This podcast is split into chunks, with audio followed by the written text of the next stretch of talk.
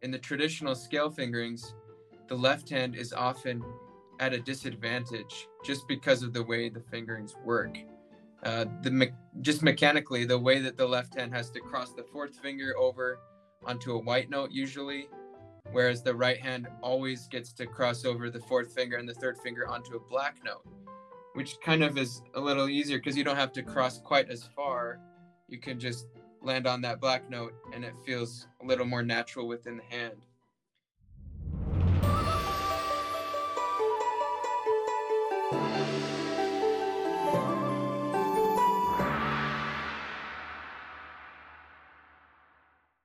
Welcome to the Piano Sensei Way. I'm your host, Clint Pratt, and I'm here to help you master the art of running a successful piano teaching studio. Today, we have a special guest, Zac Adamson. So I will welcome him on now. And Zac, tell us a little bit about where you are and what or who you teach. All right. Thanks, Clinton. I'm currently a master's student. I'm studying at Brigham Young University in Provo, Utah. And so as a master's student, I'm teaching some of the non-music majors who are students at the university who are taking piano lessons. And then I've also recently started teaching at an academic school that they are now offering private piano lessons to some of their students. So they're starting a new program called the Utah Young Artists. So I am one of three piano teachers that is working for that school. And I have just 5 students currently with them. So then I also teach a group piano class here at BYU that's for beginning piano for non-music majors. So that's a lot of fun as well. Okay. Yeah, great. I actually visited there once several years ago. Was for the MTNA collegiate chapter symposium thing. I don't know if that's the name, but yeah, it's a beautiful area. I loved seeing the mountains and all that. Yeah. We have a brand new music building, so it's pretty great. Nice. So you said you teach non-music majors? Yep. So, and is that group or private? Or you said both, actually? Both, yeah. So I have about 7 students right now who are just university students who decided to take piano lessons for whatever reason. So they're at different levels, but they're not studying music. So they're just doing it as kind of a extracurricular or an elective class, basically. Okay, well, that's nice. So hopefully that's they want to be there. Yeah. Right. Okay, well, that's nice. Yeah. And just to tell the audience, we kind of met, didn't really meet, I guess, at the recent piano conference, NCKP. I think I saw Zac walking around maybe, but I saw his bio and I saw he had a poster about a topic of scale fingerings, alternate scale fingerings, which is going to be our topic today. And so, but I didn't get a chance to actually talk to you about it there, but we emailed afterwards, and then I thought, hey, come on the podcast, let's talk about it, because this is fascinating. So my podcast is The Piano Sensei Way, and it's sort of, tongue-in-cheek, my way is the best way, so just do it and trust me, and here we go. But yeah, is there one way, right? So this is interesting because is there only one way to do scale fingerings, right? I always thought that, you have to do this. You have to start, all the white key scales, are the same, except B is left hand 4 and right F, you have right hand 1, 2, 3, 4, other than that, they're the same. And then you have all these, right? There's all these rules. And then I noticed in the Facebook groups like Piano Teacher Central, there's always controversy. Somebody saying, my student played the scale this way. And everybody comments, no, you have to start this scale on this finger or whatever.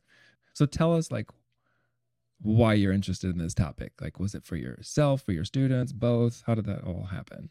Yeah. So it first started as an undergrad.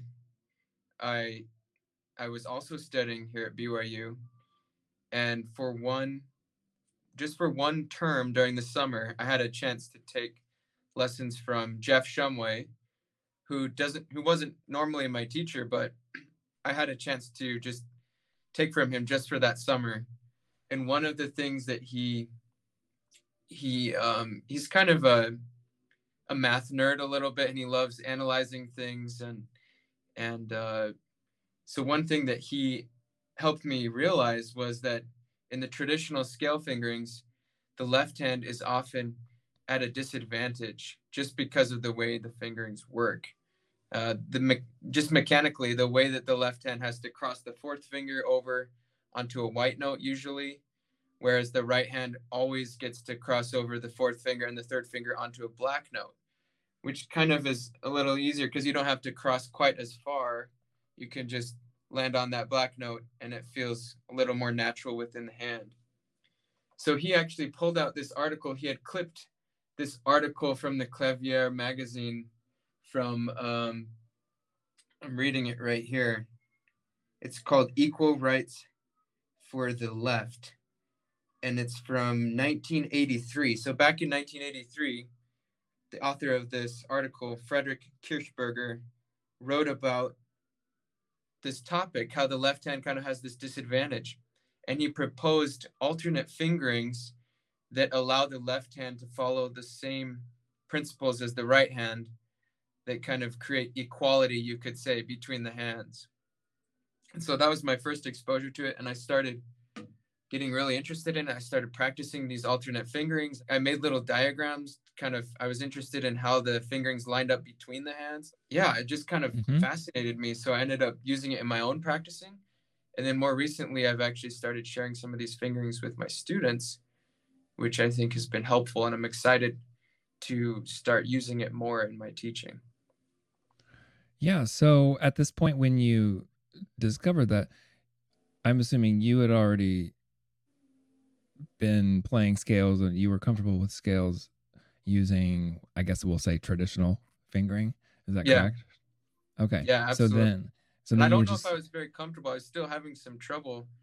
So it actually helped me because I don't think my scales were to the level that they are now after I can do the traditional fingerings great. And I've been practicing those, but I can also do some alternate fingerings that work really well. Okay. Yeah. That's really interesting. I know, like, before we get into some details and examples, which I'm excited to do, I'm just thinking for myself, some of them were always uncomfortable as well, but I really liked B major and F sharp major, especially playing hands together, right? You do the long fingers on the black keys and thumbs on white keys, and it's just way more easier. So I started actually teaching my students like the first scales that they play hands together. I always started them with B, F sharp, and C sharp. And even though, it might seem harder, like, oh, there's all these sharps, but actually fitting the hands together and all that, right? So, yeah, I'm curious. Well, I know a little bit because I looked at your stuff already, but, we can tell the audience, like, okay, are those changed in your alternate ones, right? Like B, because B seems pretty comfortable already, but maybe I'm getting ahead of myself. I don't know. No, that's a great point. So those ones are not actually changed. In fact, I totally agree. They're the most comfortable. And I've also taught many students where those are the first ones we learn, or those are the first ones I invite them to learn. And that seems to work really well. Those were always my favorite as well, because I just felt like I could just fly on the keys, and it just felt natural how the thumbs always line up together. And it just felt really good. And I didn't have that feeling of fluidity with the other scales. So I don't know if we want to go into which scales specifically are the alternate ones, and then. Yeah, let's do it. And, okay, and just to tell the audience real quick, if you're just listening on the podcast, remember there's a video version on YouTube, The Piano Sensei Way, and especially this one, we're going to show some diagrams, and Zach's actually sitting at the piano as well, so it might be helpful to see it. But if you're just listening audio, that's fine too. Great. So the first thing I want to actually talk about is how this alternate fingering can actually be used as a way to help students develop a sense of autonomy, of ownership, of figuring something out for themselves, because often it's I think sometimes as a teacher, it's easy for me to just say, do it this way, right? Just learn it, memorize it. But I'm a proponent of the idea, if the student can learn how to figure it out on their own and learn the principle behind it, then that principle can be applied to other areas too. So the main principle, if you look at this article, the Equal Rights for the Left, the main principle is that it feels more comfortable to cross over. We're only going to be doing scales with groups of 3 and 4. So we're not even going to be using the pinky unless it's like at the end of the scale, right? Mm-hmm. And so that means that we're always going to be crossing over the third finger at some point, and then we're going to be crossing over the fourth finger. And depending on what scale it is, if we use the right hand as an example, all of the quote unquote traditional fingerings for the right hand are going to stay the same for these alternate fingerings. And they're the ones that fit most naturally. If you look at E major, for example, you start on E. And then when you get to your third finger is on a black note, the thumb is able to cross under to the A, and the fourth finger just happens to fall naturally on D sharp, which just feels really comfortable. So we can do a blocking pattern of fifth finger on E, 4, 3, 2, 1. We feel that fourth finger on the black note.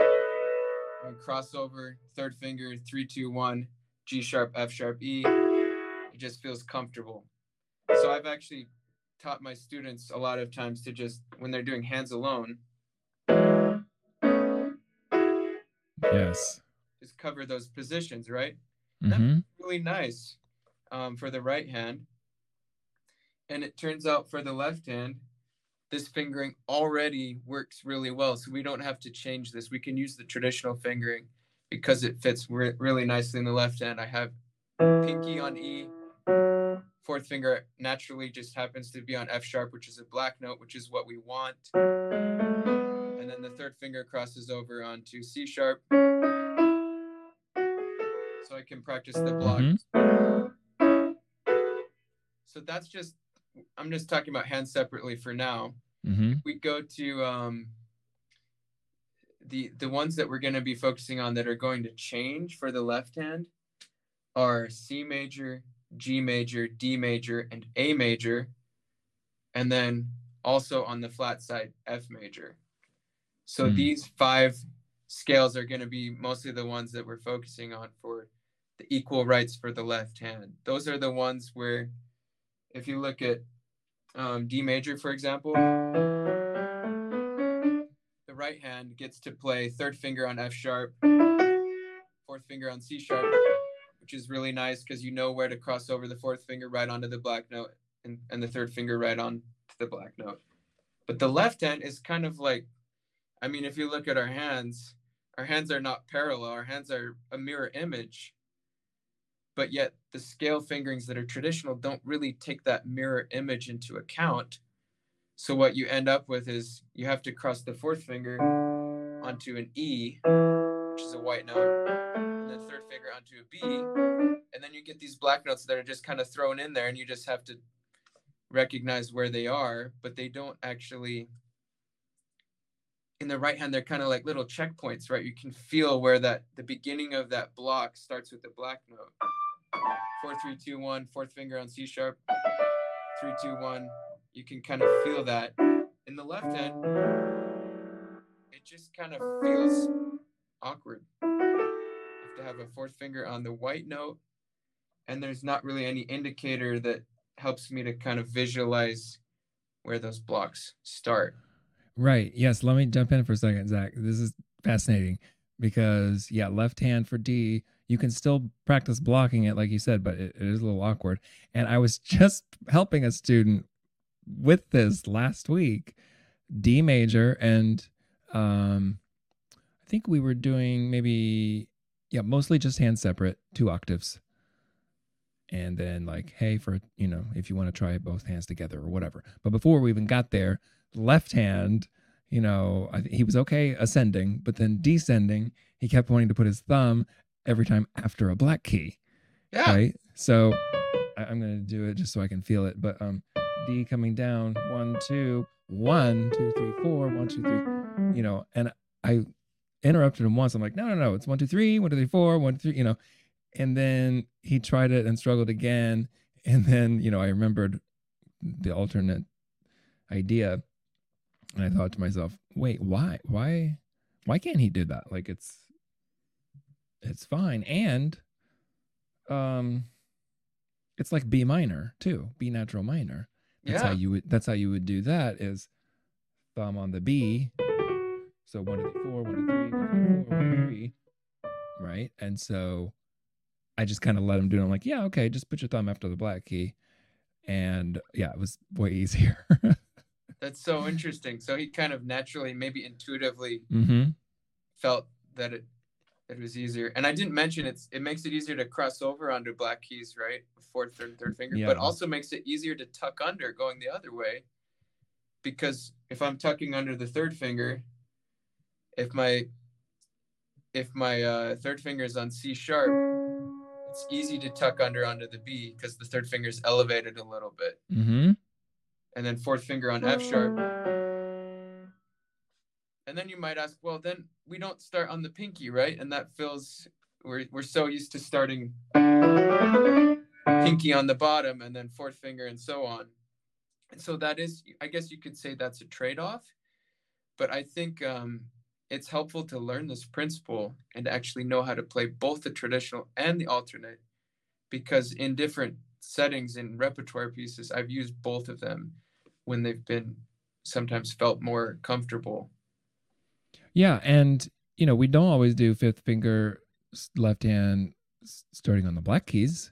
So, right. It's just, and maybe we spend too much time teaching students like just the white key scales and everything is 5, 4, 3, 2, 1. Right. And then you start doing a black key one and oh my gosh, we're not starting on 5. It's the end of the world. Yeah. So maybe just forget that idea. You don't have to start on 5. You just want to find the comfortable groupings, right? Of where is your 1, 2, 3 and 1, 2, 3, 4. Yeah. And side note, I always simplify it, and sometimes I make other teachers mad because I say every single scale, major, minor, right hand, left hand, going up, going down, doesn't matter. Every single scale is 1, 2, 3, 1, 2, 3, 4. You know, and people are like, no, it's not. You start on 3. You know, but my point is, it's in there somewhere, right? There's a 1, 2, 3 and a 1, 2, 3, 4. You might be starting on the 3 and going down or whatever, but it's still, everything's groups of 3s and 4s because 3 plus 4 is 7. And that's how many notes are in a scale. It's like it's always that cycle, but you're just starting that cycle on a different spot. And that's right. That's really helpful to recognize that as well. Yeah. So is that the alternate fingering for D? Left hand? Yes. So in the article, Equal Rights for the Left, that's the one that he proposes, where you would actually start D on your second finger, which would allow you to put fourth finger on F sharp. And then it just flows really nice and you can kind of feel how that works. Mm-hmm. Yeah. Okay. I'm kind of fingering at myself silently at the piano. And then do you want to talk about hands together too? Because I'm trying that too, and it's like 2, 1 and 1, 2, so that feels kind of good. And then so black key is 3 and 4, but yeah, I can do it pretty easily. Yeah. So this comes to the hands together part. You mentioned B major, which is really easy to block these hands together. So what I did was I took the article and then I made these color-coded blocking patterns that you can kind of see that naturally how the fingers fit together. And it's kind of, you can kind of see the symmetry of it too, how the left hand going down is the same as the right hand going up if you start at a certain point. Let me share that. Yeah, so let's actually go to the blue one. On the next page. Yeah, next page. So the blue group I'm showing here, this is already the traditional fingering, what we normally do for B major, like you were saying. But I'm just showing how you can group them. So on that top one, I have B, right hand starts on thumb. And then we have 2, 3, and 3, 2, the block together. And then thumbs on E. And then 2, 3, 4, 4, 3, 2. And the little black line and the black box are the two different points of symmetry. So you can kind of see actually if if you go to the three on G sharp, if you were to go up from G sharp in the right hand and down from G sharp in the left hand, it would be the symmetrical fingering. So you would be doing like this.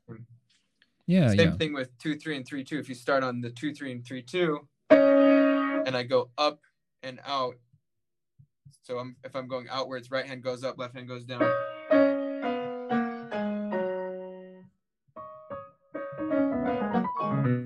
Oh, sorry, that would be, I was playing F sharp, but for B. Okay, yeah.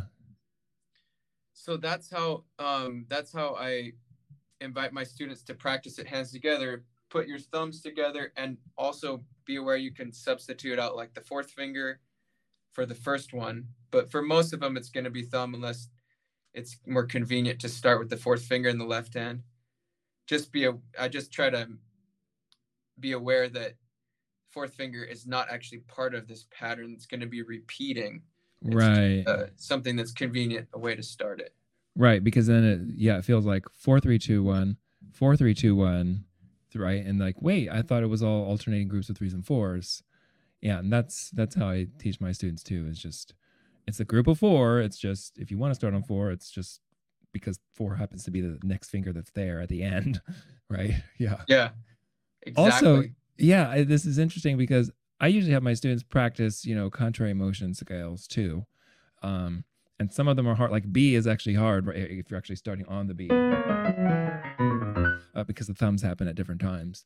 But this is interesting. It would be good too, I think, but you let me know. Practicing contrary motion, from the tonic, but also from like the point of symmetry. Yeah. And maybe they have to figure that out, right? Like, where is it going to be the symmetrical fingering? Where would you start? Yeah. Yeah, so it can be really cool to play around with it. So just kind of looking at how this would look like, I could start with, I'm not even going to do the fourth finger in the left hand. I'm just going to start thumb. And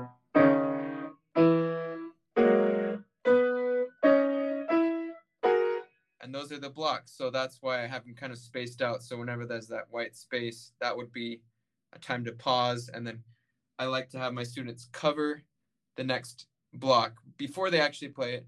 Mm-hmm. It's like a carpenter, right? Like measure twice, cut once. Yeah. If you just check it a few times, and then when you actually play it, you'll nail it the first time because you already covered it and can feel the tops of the keys. Cover. Play, jump to the next one, cover the thumbs, make sure they're covered. So this is just a really great way to have students practice it so they're feeling the hand positions. I think the way that we kind of divert to sometimes is just we immediately start practicing like that and we're not thinking in terms of blocks and how they're. Do you think about language and how we speak in little phrases and chunks, and we see words and our brains process things in blocks. So I think it's just more helpful to see these blocks and really feel what they feel like this. And then when I add everything, it's a lot easier to feel it, how it flows together. My idea was like, we have these blocks for B and F sharp. Why don't we figure out what feels natural for the other ones? And where's the point of symmetry for these ones? Do you want to connect with other teachers in person?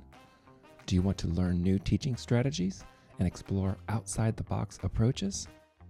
Join us at the Creative Teaching Conference, a radical retreat to recharge and reinvigorate your teaching. This unique conference was started by me and my two friends and colleagues, Christopher Oyle and Tony Parlopiano, back in the summer of 2022. All three of us had so many ideas we wanted to share, but instead of trying to get selected for an MTNA or NCKP conference, we created our own event. We each present a few workshops, but we also have guest presenters as well. Topics include improvisation, composition, student-led learning. You'll experience inspiring workshops on creative teaching strategies and creative performance ideas. Learn about different ways to structure lessons, such as online groups, memberships, and subscription models. We eat meals together and plan social time so you can connect with teachers from all over the country, forming new musical friendships that will last a lifetime. Mark your calendars for July 7 to 9, 2024 in Cincinnati, Ohio. Check out creativeteachingconference.com for more info. So C is actually really easy. I just taught this to a student recently, and she was like, oh, this is way easier than the traditional fingering. So you just have to do 1, 2, 3, 3, 2, 1 on C, D, E. So it's just really simple to put those together. And then starting at the left hand on F, fourth finger on F, thumb on F. And this is a really easy one to just teach students. And it's a lot easier than trying to remember where does the fourth finger cross in the left hand, and it's not lined up with the right hand, and they cross different spots. It's just kind of easy to visualize this. So that's the C one that fits pretty well in C. And they're all white notes. So, I mean, you could technically do any of these fingerings, these blocking patterns, and use it in C because you're not restricted by black notes. But that's kind of the one that I've used, and that's what he suggests in the article. Yeah, okay, cool. And if you want to do contrary, I would start right hand thumb on C, left hand thumb on E. Yeah. And then that's really fits well within the hands. Then the next one would be G. And since there's only one black note, we want to favor the fourth finger. We want to make sure fourth finger gets a chance to cross over onto the black note. So basically for G and also for F, since they both have one black note, all you have to do is say, make sure the fourth finger lands on the black note. And all the other fingers, they end up in groups of 3, 2, 1, 1, 2, 3, 3, 2, 1, 1, 2, 3. So G major, you could practice. That's one block. That's one block. Then fourth fingers. And this is kind of a cool finger. I mean, it feels different, but it works pretty well. Yeah, and then so for when you get to the top of the left hand, I would probably do like a 3 on F sharp, and then, or even like a 2 on F sharp. Yeah. I think I do like 3 because it feels easier to cross over onto a 3 than onto a 4 when I don't actually need to cross onto a 4. Right. If I'm just ending on G at the top. Mm-hmm. Yeah, that makes sense. I know there could be an argument for, use the 4 anyway, because then when you do a 3-octave scale or a 4-octave scale, continue the pattern. So yeah, that's a good point. I see that too, but yeah, I know what you're saying too is, as long as you know, right, like it's all about awareness of what's going on and knowing the pattern, and yeah, that's good.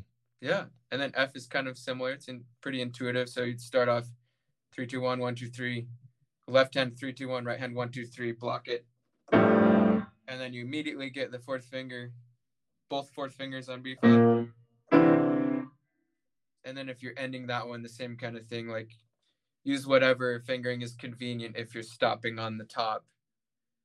And you don't have to necessarily keep the pattern if you're just turning around at the top.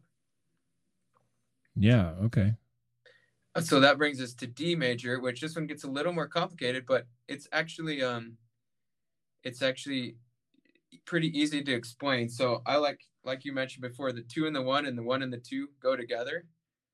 So I call this the chopsticks thing. Like if students know how to play, if they think chopsticks, and I just tell them like, you could, just explain that's a whole step, and we're just gonna do like a chopsticks thing, but on D and E with both hands. And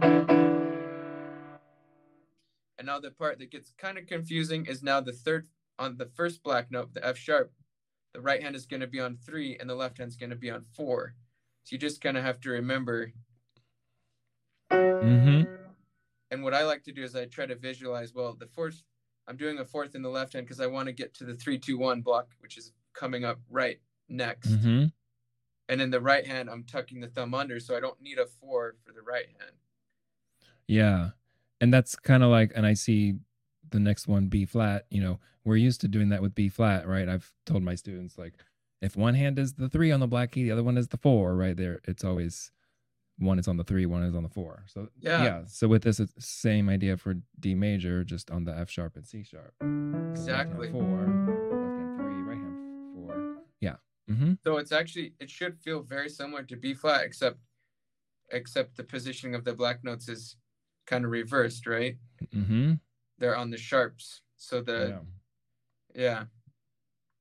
Which is kind of cool, because if you practice the D major in the right hand, going up, and then if you practice B flat major in the left hand, going down, starting on D, yeah, which would technically be like B flat, the mode of the Phrygian mode, I guess you could say, since starting on the third scale degree. So B flat Phrygian and D major in the right hand. It's like the perfect. Yeah, position. Right. It's not just symmetrical fingering, but it's symmetrical intervals or spacing. Yeah. Yeah. Oh yeah. It's weird. It's so easy, but it sounds complex. Yeah. It feels, if you try it, it's so easy. And you can do that. You can do that with all these. G and F are the same way you could do an exact reflection. Mm-hmm. Okay. Yeah. Yeah. So that's, D has that kind of chopsticks thing, and then four in the left, three in the right, and the next one is just 1 2 3 3 2 1, which is very similar to the blocks we've used before for C and F, C, G, and F, and then just switch now, four in the right, three in the left. So I just practice, when I'm practicing this blocking, I just get really good at doing those blocks before I even try to start.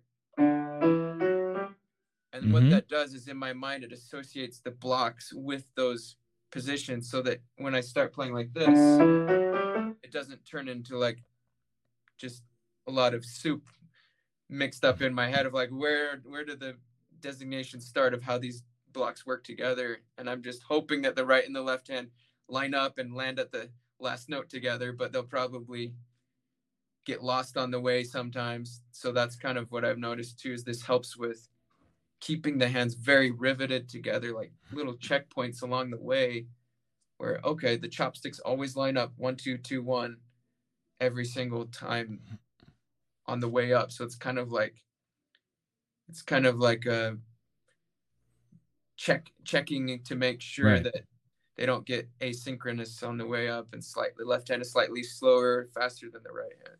Right. Yeah. And I'm sure we've all experienced students who are struggling with a scale, and they're going really slow, and the mindset is like, okay, what's the next note and which finger? Oh, okay. And what's the next note and which finger? Okay. It's very labor intensive, right? Because it's just note by note versus, if you practice the blocks and you've got the four in the left hand, then it sort of becomes automatic, like four, okay, the next one, it's just the next finger. You just go to the three, go to the two, go to the one.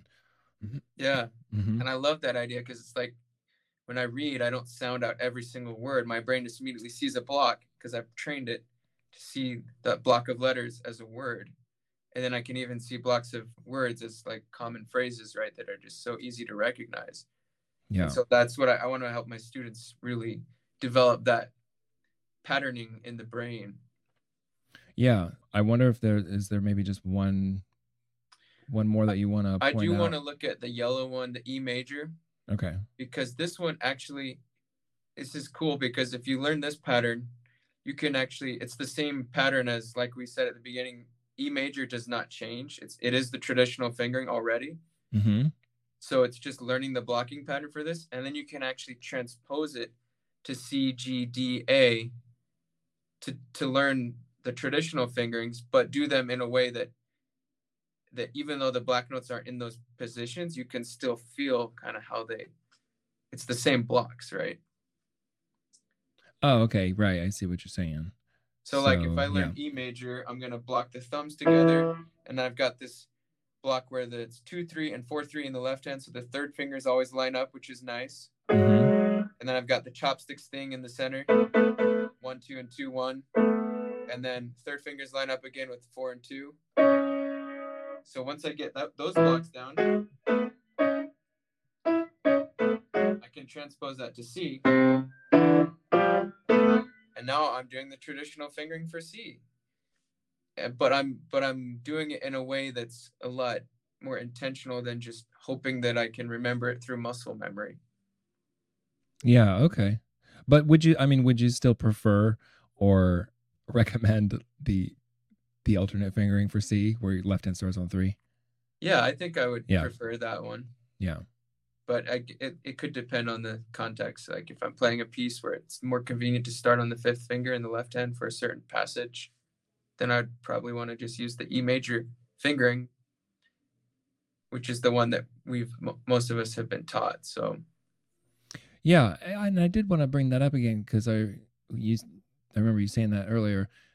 Within a passage or within the context of a certain piece, you might use a different fingering, and yeah, I think that's good and helpful, just in general as a concept, right? Like, oh, you might be playing a Kulau sonata or something, and there's this scale run, and it's got 1 sharp, so it's kind of like G major, but maybe it doesn't start on the G or whatever, right? And so we're trying to figure out the fingering pattern, and it might not be that the G is the 1 and the A is the 2, etc. Yeah, that's a great point. Mm-hmm. And so these blocking patterns can kind of help to be more intentional with that, and that if I do cross the 4th finger onto a white note, I can at least kind of be aware of how it's lining up with the other hands, with the right hand. So yeah, I really like that idea. All right. Well, are you willing to share this document with these diagrams with our listeners? Yeah, absolutely. Okay, great. I have another question, maybe as we get close to wrapping up. Have you had students who either you taught the traditional fingerings or they already knew them, and then you started using these, and I don't know, maybe do you have any examples of a student who, did it help them, or were they confused, or did they abandon the old ones, or what happened? Yeah. So one example I can think of is recently, just last week, I noticed my student was kind of struggling with scale fingerings, and she would get through the scale, but it would be like different fingerings each time and would kind of just be haphazard. So I showed her the C major one, where it's just 3, 2, 1, 1, 2, 3, and I took her through the blocking pattern. And once you could tell it kind of started to click for her, she's like, "Oh, I can see how this lines up." And it was just like I could tell new neural pathways were being built. So I was really happy about that, and I'm excited to see her this week because I haven't. That's pretty new, but I'm gonna see if that's helpful for her. And I've a few other students I've introduced it to, but I want to keep working on it with my students and using it more often.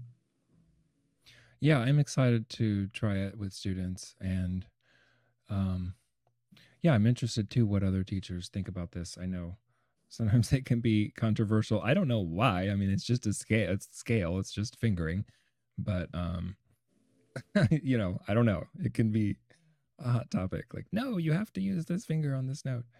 Yeah, sometimes I know just like a general teaching philosophy that I like is let the student discover it, let them explore and figure out, and maybe they have trouble, and maybe I can help them, So they might have some wonky, crazy fingering that is difficult, And so, yeah, normally I would just ask them, like, is there a way that could be easier? And I'm wondering, I should do an experiment if they would just happen upon like these same alternate fingerings, right? Like I said, my one student just kind of automatically did his thumb after a black key every time going down in the left hand. Yeah, that's something I want to try too, because back to that idea of learning, if the student learns a principle and then figures it out on their own, they'll probably learn it better than if I just say, do this, right? So I haven't really tried this fully. I've explained it to some of my students, but I want to just go to a student who has never learned how to finger scales and say, this is the principle. Try to always make sure 3rd, 4th finger cross over onto black notes, and then see if they can kind of figure it out on their own. I think that would be a fun experiment. I've done that a little bit in some ways with students, where I try to ask them, okay, if you want the 4th finger to be here, what fingers would you have to put preceding that in order to lead up to it. And so then it kind of makes them think a little bit more about it rather than just memorize the pattern, check the box. Okay, I have that one memorized, and then I'm not using as much activity in my brain to really explore it. Right. All right. Well, this has been really helpful and fascinating. Zac, is there anything else that you wanted to say or promote, or any last thoughts? No, thank you, Clinton. I really appreciate this opportunity, and I'm on a journey of discovery with this and working with my students. So I'd be really interested and hopeful that it can benefit other people as well. Great. Well, thanks for coming on, and to the audience, hope this was helpful. Let me know if you have any questions or thoughts about this. I would love to hear your ideas and whatnot. And this has been the Piano Sensei Way. Take care.